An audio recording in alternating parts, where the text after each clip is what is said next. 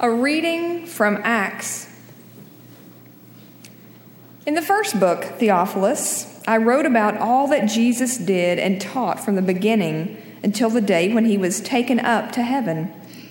After giving instructions through the Holy Spirit to the apostles whom he had chosen.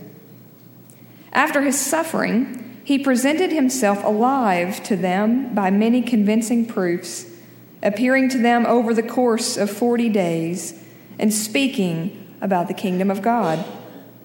While staying with them, he ordered them not to leave Jerusalem, but to wait there for the promise of the Father.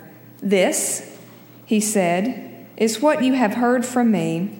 For John baptized with water, but you will be baptized with the Holy Spirit not many days from now.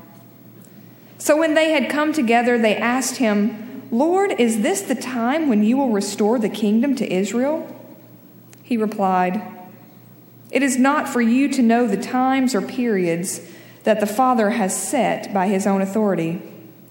But you will receive power when the Holy Spirit has come upon you, and you will be my witnesses in Jerusalem, in all Judea, and Samaria, and to the ends of the earth. When he had said this, as they were watching, he was lifted up, and a cloud took him out of their sight.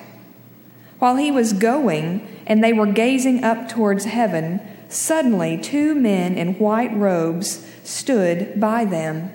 They said, Men of Galilee, why do you stand looking up towards heaven? This Jesus, who has been taken up from you into heaven, will come in the same way as you saw him go into heaven. This is the word of the Lord. Thanks, Thanks be to God.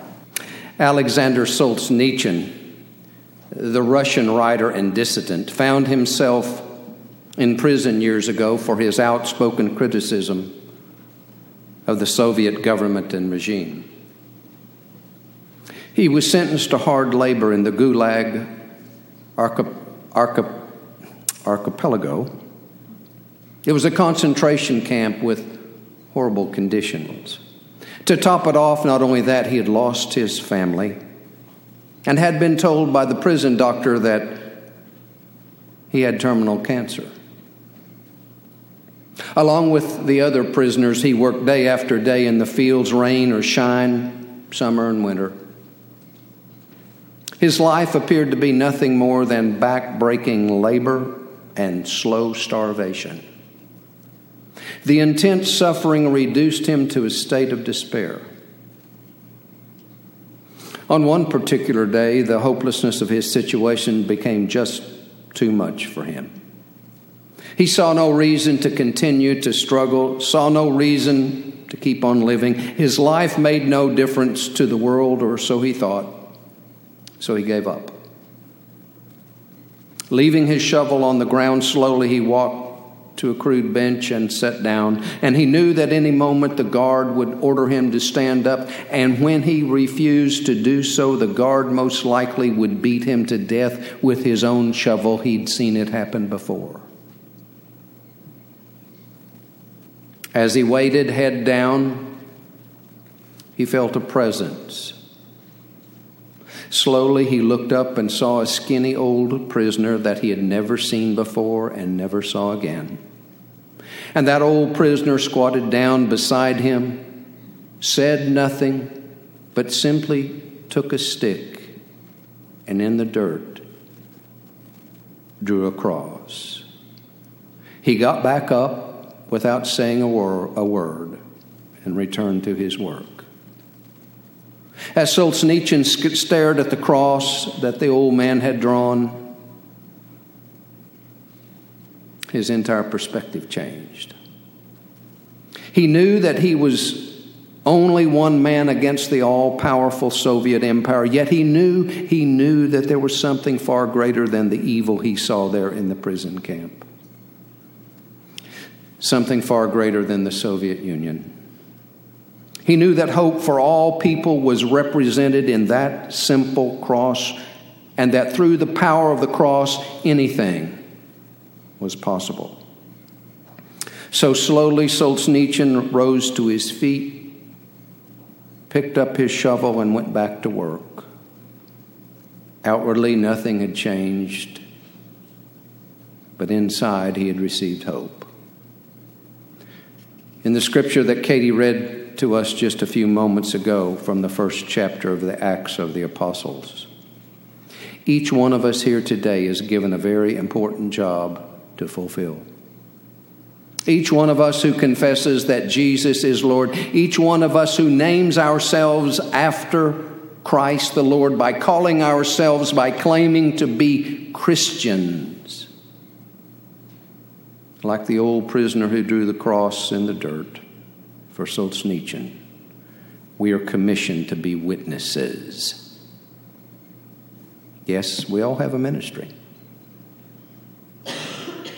Could the Lord be saying to you this morning, every, every one of us, every one of us, I hope you realize how important your ministry is. I hope you realize how much I'm counting on you to be faithful to do the ministry I have called you to do.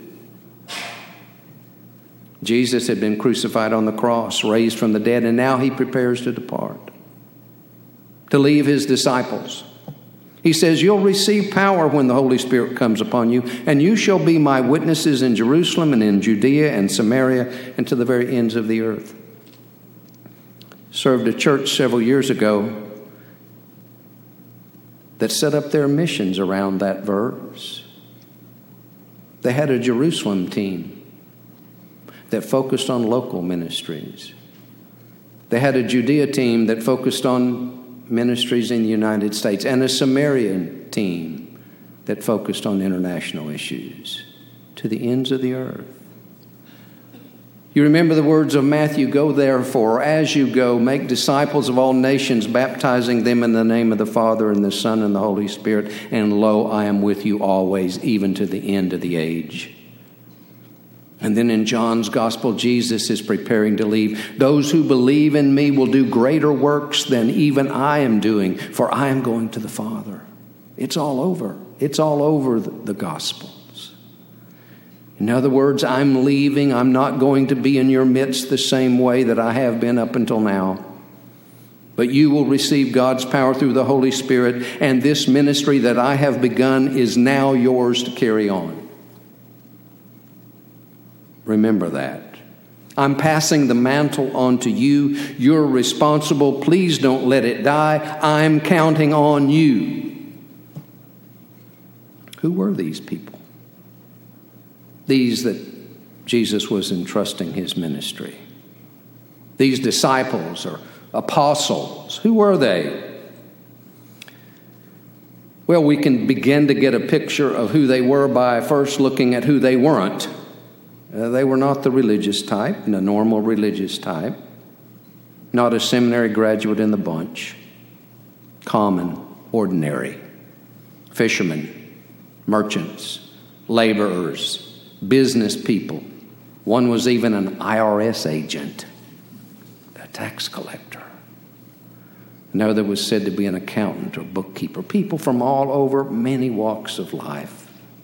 And then there was Paul, who claimed to be an apostle, called himself an apostle, and he made tents for a living. He was bivocational. It was to these kind that Jesus says, You shall be my witnesses to the ends of the earth. These were the ones you remember who only a short time before had abandoned Jesus abandoned him during the trial and the crucifixion, and the closest they came to the cross was a long way off. These were failures. They were broken. They were wounded. They were guilty. I don't believe that's the group I would have entrusted to carry on my message. But that's what Jesus did. And if they could be used by God in a mighty way, you and I can be used by God in a way that transforms the world. In Jerusalem, Judea, Samaria, and to the ends of the earth. You and I, the common ones, the professionals, the educated, the uneducated, the rich, the poor, the weak, the strong. You and I, every single one of us, we're called. Every single one of us in this room has a circle of influence. You are a missionary from this church. When you leave here, you may be the only gospel, the only church, the only witness that many people will experience in the coming week. And what you do or what you fail to do will make a real difference in those lives. Each of us has persons with whom we have influence. What if you hold back and do not offer the simple witness of your faith? What would have happened to Alexander Solzhenitsyn? The witness is not only words, for when when Stanley discovered Livingstone in Central Africa and had spent some time with him, he said, If I had been with him any longer, I would have been compelled to be a Christian. He never spoke to me about it at all. Just the way he lived. The witness of a life devoted to Jesus Christ is almost irresistible.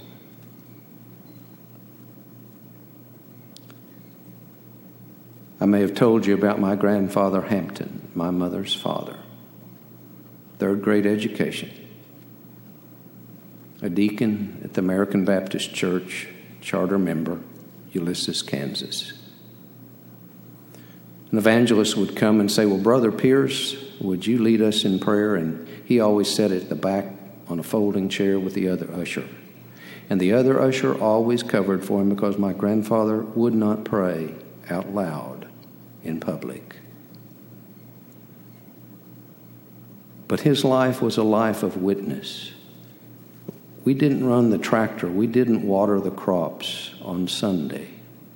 Never said anything, but I would go out with him at 11:55 Saturday night and turn off those irrigation wells because we don't water on the Lord's day. The witness of life can transform others. Oh, but I can't witness.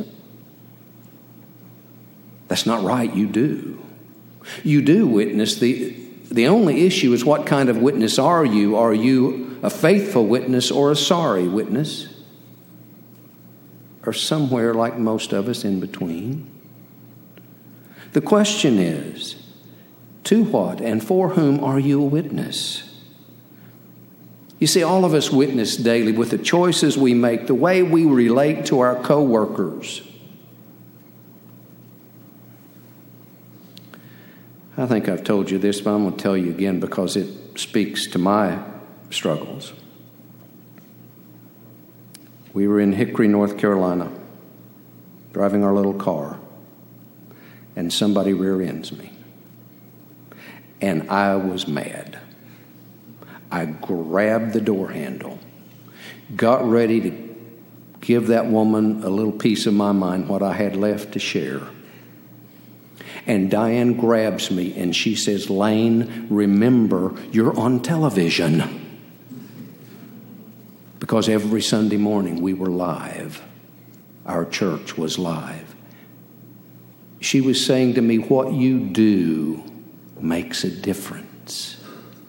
What you do or don't do makes a huge difference. How you use your money and the other resources that you have, the words that you use. Every one of us here is a witness. The critical, crucial, pivotal issue is what and for whom are you a witness? Are you a witness to the power of God in Jesus Christ or the gods of this age materialism, power, manipulation. It makes a difference not only to you, but to those around you.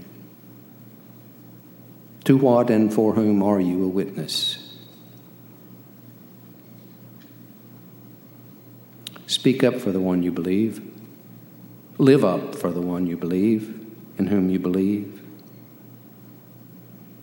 Yes, in McLean, Tyson's Corner, Fairfax, Annandale, Alexandria, Chantilly, Reston, Sterling, Bethesda, College Park, and somebody reminded me that I hadn't mentioned Falls Church in the early service. So, Falls Church, you folks. And to the very ends of the earth. Let those who have ears to hear, hear. Amen.